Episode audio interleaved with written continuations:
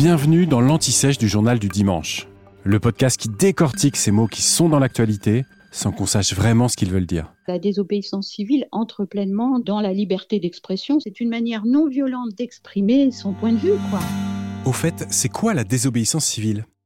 La désobéissance civile est un mode d'action militant qui implique de désobéir à une loi pour défendre une cause. Plus précisément, c'est le refus d'obéir à une loi, à un ordre, mais aussi plus largement un pouvoir que l'on juge injuste, inique. Et c'est avant tout un mode d'action pacifiste. Le terme se trouve la première fois sous la plume du philosophe américain Henry David Thoreau en 1849. Dans son essai Résistance au gouvernement civil, renommé de manière posthume La désobéissance civile, il revient sur sa courte incarcération pour avoir refusé de payer l'impôt. Alors si Thoreau décide de ne pas verser sa contribution, ce n'est pas parce qu'il trouve que les impôts sont injustes.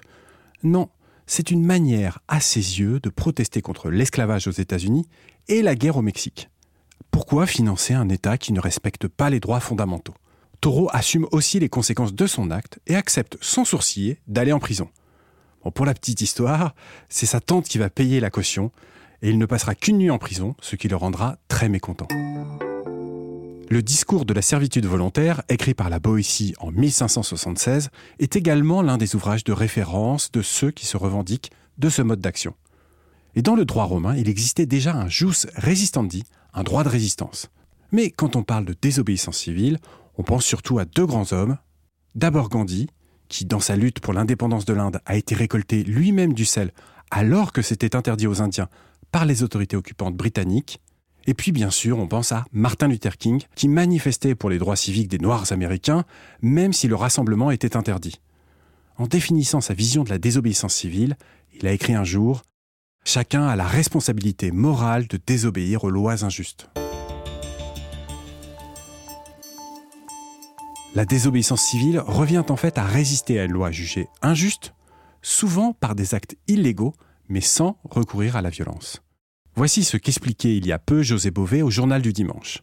Tout militant qui procède à un acte de désobéissance se sait hors du cadre légal et l'assume.